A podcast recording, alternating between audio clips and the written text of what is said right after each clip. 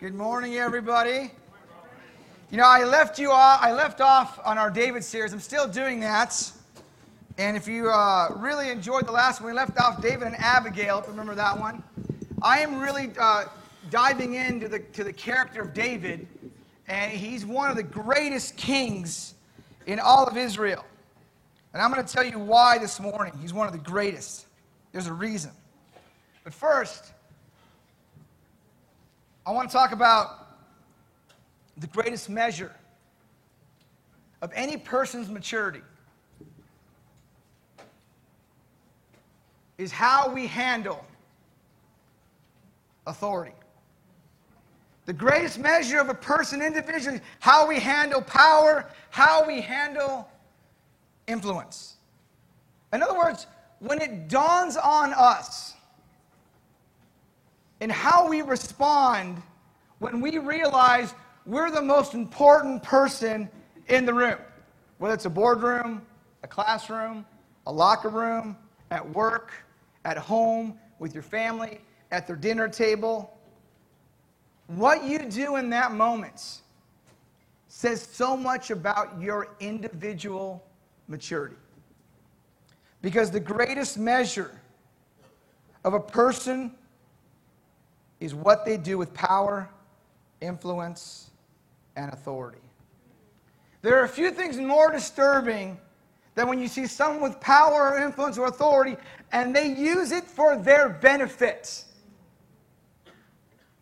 to the neglect of the people that they're responsible for.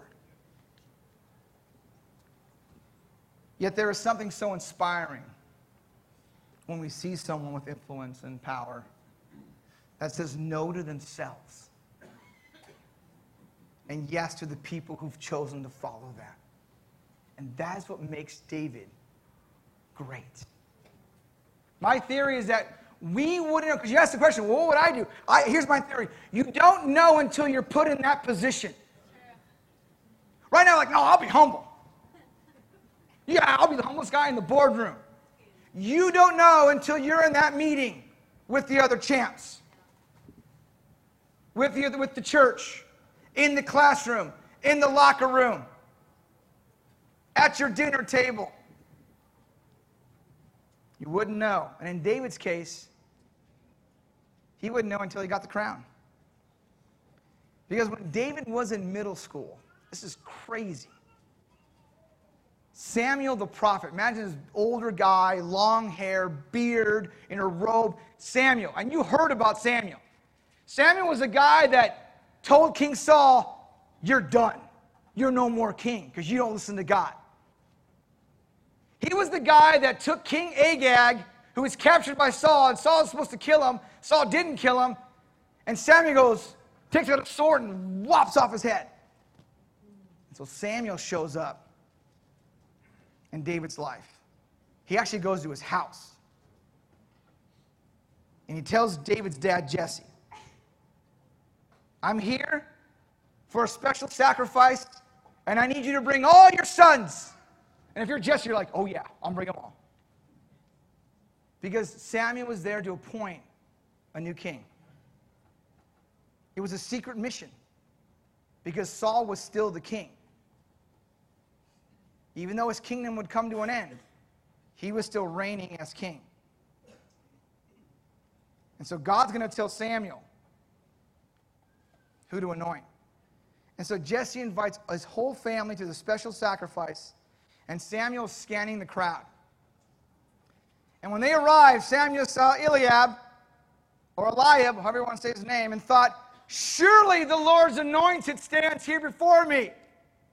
He's like, I got this. I got this, God. This guy looks awesome. I got this figured out. You know, this anointing process that, that Samuel thought was something very um, ancient and also very powerful because an anointment means that you've been blessed, that you've been under protection. It originally started with shepherds who were protecting their sheep from insects that would get burrowed into their eardrums and kill them. They would put oil on their head and ears so the insects couldn't get in. So it became over time symbolic of protection symbolic of blessing, symbolic of empowerment. And so Samuel's there to anoint, and he sees Jesse's first son. He goes, This guy's got to be it. He looks amazing. Aren't we like that? We give total cred to the guys that look tall, dark, and handsome. You know, Dylan didn't get that his freshman year. Remember Dylan's story? I was like, yeah, I relate to that 5'2 scenario. So Samuel's, Samuel's like, I got this. This is easy.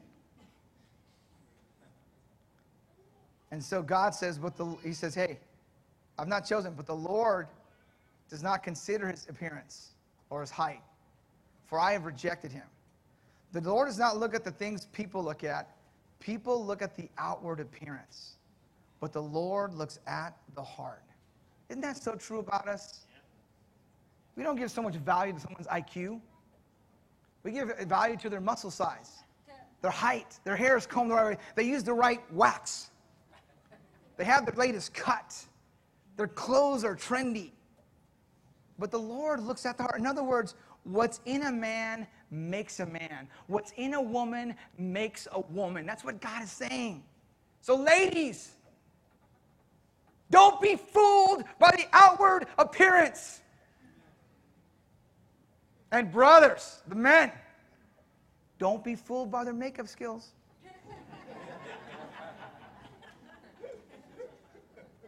be faked out. They'll spend hours doing that.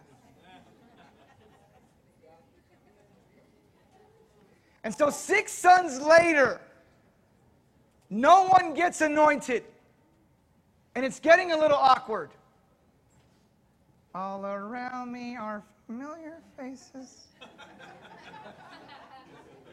and so he asks, he goes, uh, uh, uh Jesse, um, because he asked him to bring us all his sons. He goes, Jesse, um, are these all the sons you have?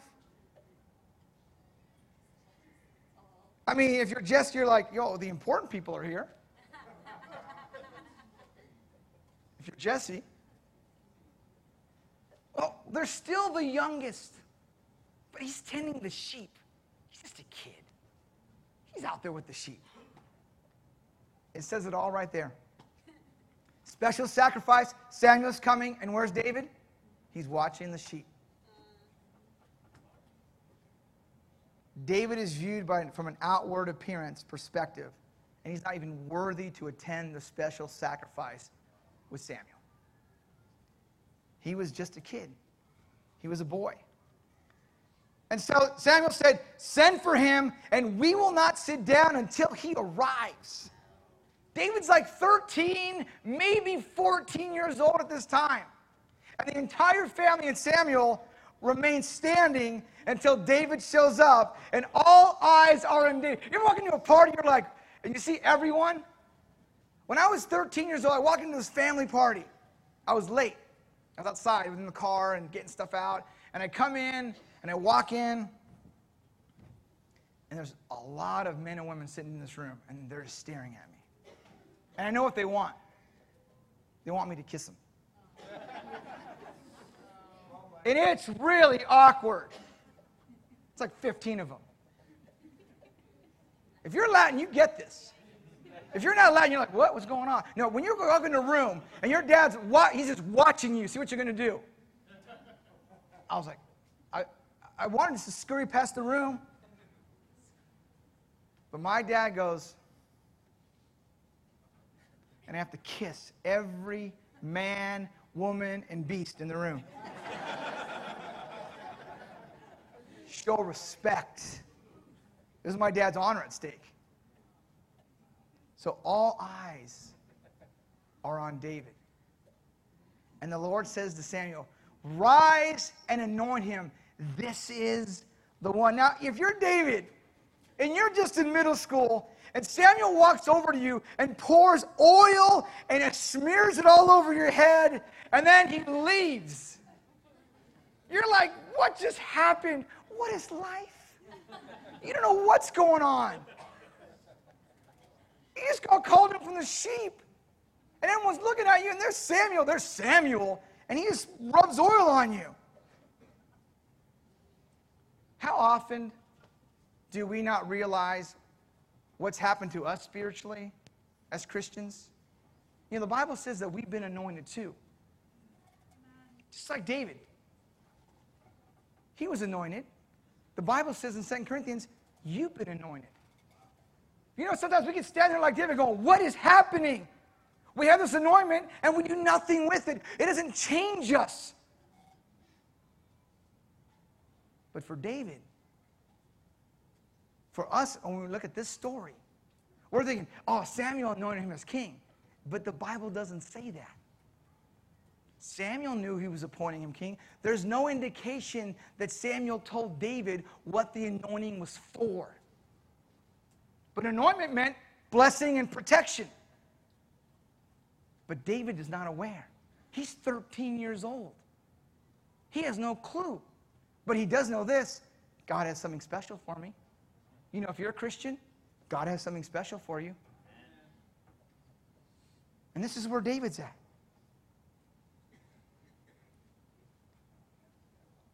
If you're David's brother, you're like, what?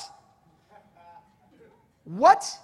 I mean, the Bible has this major gap. What's the brother's reaction? You know, what, what was their reaction? I'll tell you what their reaction was what? I'm the soldier. He's not a soldier. I'm a fighter. He watches the sheep. Here's what we know about David he knew that God had something special for him.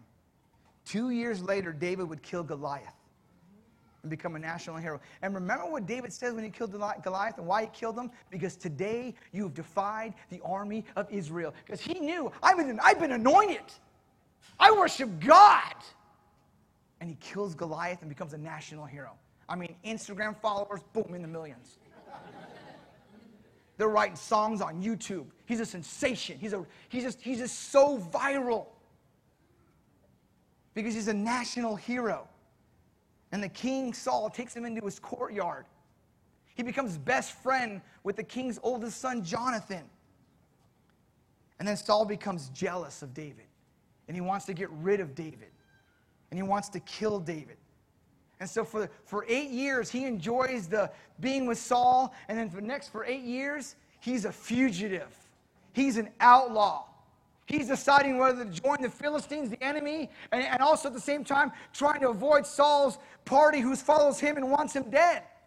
He's running around hiding for eight years. And all the while, he knows God has chosen him for something special. And during those times in the wilderness, David learns one of the greatest lessons. And the lesson is it's not about me. You know, God is going to take us through the wilderness.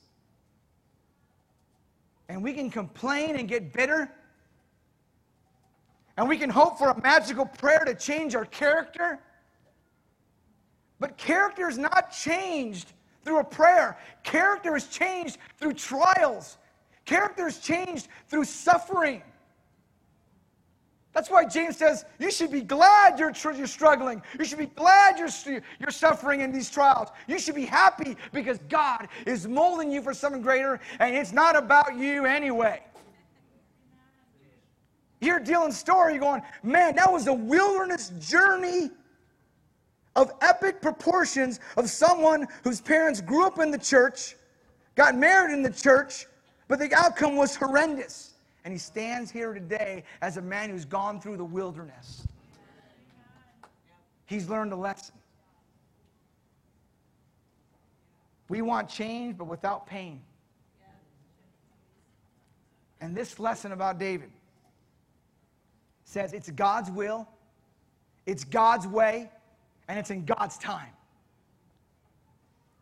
And so David has these two amazing opportunities while he's on the run to kill Saul. He has two chances to kill him. One of them is very famous. He's hiding in a cave, deep in a cave, and he knows that Saul's army is outside, and he's waiting for the army to pass by. And then as they're passing by, King Saul goes, I have to go to the restroom. And you know, if it's number one, you go outside the cave, but if it's number two, you have to go inside the cave. So Saul goes inside the cave. He goes way in there, and he's by himself because no one's going to hang out with the king in the cave. You know what I mean?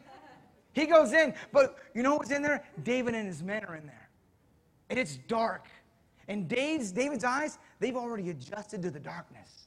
You know, when you're in a dark room, for when you walk in the room, it's like, oh, it's so dark. But give yourself 30 minutes, you can see like everything. So David could see everything. But Saul walks in and he says, dark. His eyes haven't dilated. He goes in and he goes, you know, you know he's totally vulnerable. His clothes are off. He's just sitting there. Isn't the Bible cool? One of the only accounts this happens. This is amazing. He's a king. That's why you know God wrote the Bible because of a king telling him to do that. He's just sitting there. And then there is David. And David, David's guys are like, You got to be kidding me. This is it. Kill this guy. And so David, David, he almost falls for it. They're, they're like, so he, walk, he starts walking over. And his guys are saying this. This is the day the Lord spoke of when he said to you, I'll give your enemy into your hands for you to deal with as you wish. I mean, they're like, come on, David. Come on, man. Kill this guy, and we're no longer fugitives. Kill this guy, I go back to my family kill this guy. And he almost falls for it. But I think David remembers the times when he tried to take matters into his own hands. It didn't work out so well. When he lied to Abimelech and said, Saul sent me on the mission, and Saul kills Abimelech and his whole family and sons. He's like, wait, I've, I've done this before. I've seen this movie. I've taken matter in my own hands before, and it has not turned out well. So he just cuts a little piece of Saul's robe. You know, Saul's, David's a little mischievous. He's like, hmm, okay, I'm not going to kill him, but I'll take a little piece as proof. right? So David backs off. And as uh, Saul leaves the cave and he goes back to his horses and they start to leave. David comes outside of the cave, and you know what he says? He goes, Yoo-hoo! Yoo-hoo! King Saul, I could have got you. I could have got you. He says this May the Lord judge between you and me. May the Lord avenge the wrongs. You see, you see his character starting to develop? He doesn't say, I'm going to avenge, the Lord avenges the wrongs you have done to me. But my hand will not touch you. Even though I have a right to defend my home and my men, I will not lay a hand on the Lord's anointed. That was kind of his theme. Because in his eyes, God anointed Saul king of Israel. Remember, David, I don't think David really realizes that that's what God is preparing him for. But he was never told that directly because he looks at Saul as the king and anointed by God. He's still kind of coming to grips. And then the second time, David has these spies out and sees Saul's army and he goes, Hey, David, they're over by the desert. The desert is Ziph. They're, they're all there in the valley. And there's a lot of them, David. And so David goes, Okay, guys, I'm going to go down into their camp. Who wants to come with me? It's, it's kind of like a high school staycation weekend. You know? Hey, there's a lot of farm here on the Burns property. Let's go out. I'm going to go over there. You know, David, he's, he's still a young guy. Let's go down in there. And then his, his friend Abishai goes, I'll go, I'll go. And so they go down. And they go down into the army sneaking past all the men. And the king sleeps in the middle, and all the soldiers sleep around him. And customary, the king sleeps with the spear right by his head in case he's got to get up for battle. And so David and Abishai walk down in, while, while in the middle of the night, walk down into the valley. And the text says this. So David and Abishai went to the army by night, and there was Saul, lying asleep inside the camp with his spear stuck in the ground near his head.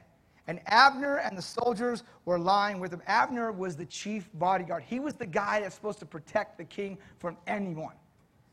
And then Abishai said to David, Today, today, tonight, God has delivered your enemy into your hands. Abishai's like, Hey, we've done this. We've been here before. We've, I've seen the cave thing. We're in the middle of the army. He's not really yelling this. I'm sure he's whispering, like, Hey, hey, today. And Abishai's tell, he's trying to tell David, I know you have all these, you know, these convictions. He says, Today God has delivered him. Now let me pin him to the ground with one thrust of the spear, and I won't strike him. He's, he's telling David, like, I know you have all your convictions, blah, blah, blah, blah, blah. I don't. I'll kill him. David's got this righteousness, and he goes, I'll do it right now. There's always that one brother in the church, you know, I'll just, just get him. That's that guy. That's him. He said, I won't mangle his body. Just one thrust through the heart. Boom. And the last thing that he'll see is your face, David. Oh, yeah. That's how you want to go out. That's how you want to do it. The last thing he's going to see is your face, King of Israel. And if you're David, you've been on the run for eight years, an outlaw fugitive, you're tired. You almost killed Nabal, remember? You're, you're on the edge. And here's one of your right hand guys going, Let's do this now. Here's the opportunity. If I kill this guy, everyone around will know now that you're the king. Because sneaking into this camp, killing the king in front of all you guys, that's courageous. You kill him, we're king, no longer outlaws. And David said to Abishai, I'm not sure if he yelled this because the army is right there. Don't destroy him. Who can lay a hand on the Lord's anointed and be guiltless? He says, I refuse to violate the will of God in order to gain his blessings. I refuse to violate the will of God for the promises of God. That's deep. However, let's have a little fun. David, David's like a little mischievous guy. So he grabs the spear and then Saul's water jug. And they crawl out of the army, they go back on the hill, they wait for the sun to rise. And then he goes, Yoo-hoo! Abner! Abner! Where's the Lord's spear? And Abner's looking around. Saul's looking around. And he realizes that his spear and his water are gone. And Saul realizes for the second time that David spares his life. David refused he refused to replace what God has put in place. There's a times in our lives where we're in a situation and we know we're stuck and we can't get out, and God has you in this situation, and we want to get nasty back to get out of the situation. David says, No, I refuse to replace what God has put in place. Yeah, I'm talking about your boss. We can get fired. Talking about the classroom. I'm talking about the boardroom. He refused to violate the law of God for the blessings of God. And later, Saul and Jonathan are killed in battle. And David learns of his death and he, and he mourns. And then David is made the king of Judah by the tribe of Judah, one tribe out of 12. They say, Now you're our king. But one of Saul's son, sons, named Ishbosheth, he claims the throne of the other 11 tribes. So for another seven long years, David is in conflict still with the house of Saul. Even though King Saul is dead. And you'd think he would just take Judah, march over there, and kill Ishbosheth, but he doesn't. In fact, he stays away from him. And people are trying to tell, tell David, claim what's yours, claim the kingship. And David is like, no, it's God's will, it's God's way, and it's in God's time.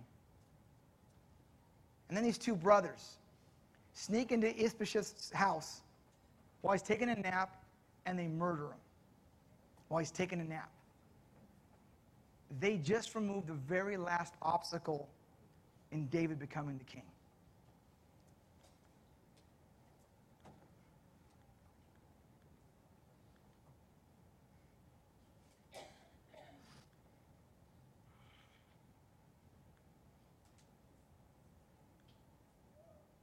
And the text says, they brought the head of Ishbosheth to David at Hebron and said to the king, Here is the head of Ishbosheth, son of Saul, your enemy, who tried to kill you.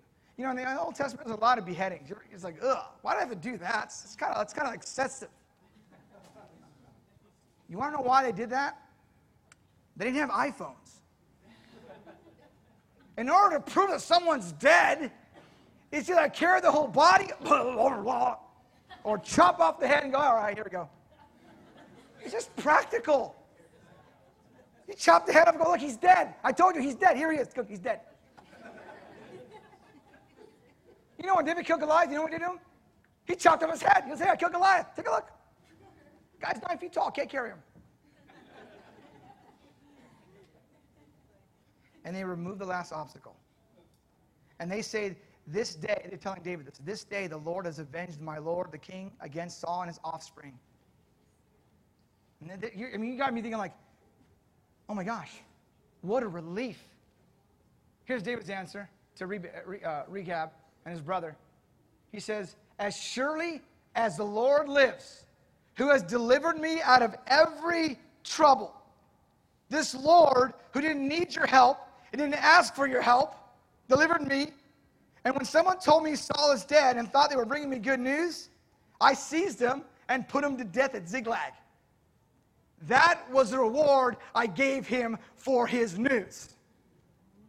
That's the passion of how he felt about Saul being God's man. He didn't rejoice in his enemy being slain as I would, as you would. He goes, No. The brothers at this moment were probably going, Hello, darkness, my old friend. I mean, it's gotten really, they were like, Yeah, the king, yeah. All of a sudden, like, Oh, we're, oh, oh. How much more when wicked men have killed an innocent man? And you're reading this, you're going like, what? Innocent man? In David's eyes, he was. He called those guys wicked for killing an innocent man. Can you imagine the people around David going, How can you say this guy was innocent? He was claiming to be king of the kingdom of Israel, and he's not been anointed by Samuel. You see what? David's like, No. And in David's mind, that was not how he thought. He thought it's God's will, it's God's way, it's in God's time. So David gave an order to his men, and they killed them. And he took off the, and they took off the head of, they took the head of Ishbosheth and they buried it in Abner's tomb, which is a sign of respect. They bury the head. Then after, the, after his death, the other 11 tribes, they join in and they, and they anoint David to be their king of Israel. All the 12 tribes. Can you imagine, after being a fugitive for eight years, and then having Ishbosheth reign for seven years, all the time being in despair and desperation, David finally, finally becomes king of Israel. And this is what the text says all the tribes of Israel came to David at Hebron and said, We are your own flesh and blood. And in the past, while Saul was king over us, you were the one who led Israel on all her military campaigns. You, we knew you had the power. We knew you had the influence. We all knew you deserved to be king. And today we're acknowledging that before you. And I'd be wondering, if you knew that, why don't you support me? That's just me, though. I don't know about you, but that's my thought. Why, if that, you thought that so well of me, why don't you help me? Remember, those 11 guys, when King Saul died, they didn't rush to David. They went to Saul's house. And the Lord said to you, You will shepherd my people Israel, and you become their ruler. It was no secret to them. They all knew. Everybody understood that David was destined to be a king but they just could not understand why he just wouldn't take it, why he just wouldn't grab it, seize it when he had so many chances. Because David would not violate God's law for a blessing. God's will, God's way, God's time. And so when all the elders of Israel had come to King David at Hebron, they come in to crown him. And it's in this moment right here that David shows his greatness. It's in this moment where David applies everything he's learned in the desert, in the wilderness.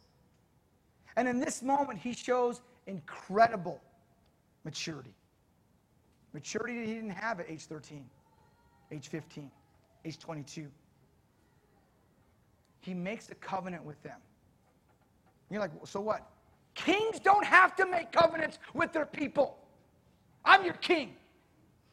Samuel said, I will take your children, I will grab them, put them on my farm, I'll enrich myself, I'll enslave, I'll take your daughters. That's what kings do. And have every right to do it.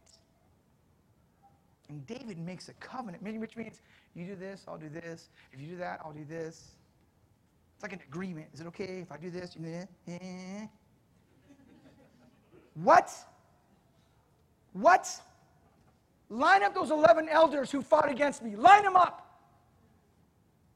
Wouldn't that just be feel real good? Make them shake a little bit. That's our nature. We want revenge. We want blood. And David makes a covenant with them. And three words tell us why he does it. Because it was before the Lord. In this moment, David recognizes publicly that he would be a king under a king. He was submitting himself to God's law and in turn submitting himself to the people he would rule. True maturity. When you have the power and the authority, you don't leverage it for yourself. And David's saying, I'm a king, but I'm not the king. David does not get confused who the real king was. And so when all the elders had come, they anointed David king over Israel. David was 30 years old, and he reigned as king for 40 years. David shows us something leadership is stewardship. He shows us that kings are accountable. If you're a boss and you're reading this, this is, this is inspiring. If you're a Christian and you're reading this, this is inspiring. But let me tell you, it is not enough just to be inspired. What are you talking about, Gio? It's not enough for you just to feel good about David. Oh, that makes me feel so good. Man, it was a great message, great sermon. It really encouraged me. It is not enough to leave here today and, and behave that way. Here's why. Because if you're a follower of Jesus, more is required of you. If you're visiting today, be inspired. If you're a follower of Jesus, there's more. Because so many times we get inspired, we walk away, and nothing changes. It's not enough just to be inspired. So, Jesus, a thousand years later, a thousand years later, it's the Passover festival. Super important festival for Jewish people. And he's having this last meal, and he says, the Bible says, Jesus knew that the hour had come for him to leave this world and go to the Father. He was leaving, he knows it. We all know who Jesus is because we can read the Bible. And Jesus knew that the Father had put all things under his power, just like David. And they had come from God and was returning to God. Jesus understood he had the power without a crown. He had the authority without a title.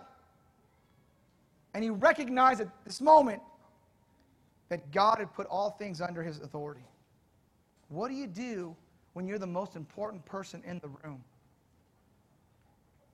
Jesus gets up, takes off his outer clothing, wraps a towel around his waist, and he pours water into a basin, and he begins to wash the disciples' feet, drying them with the towel that was wrapped around him.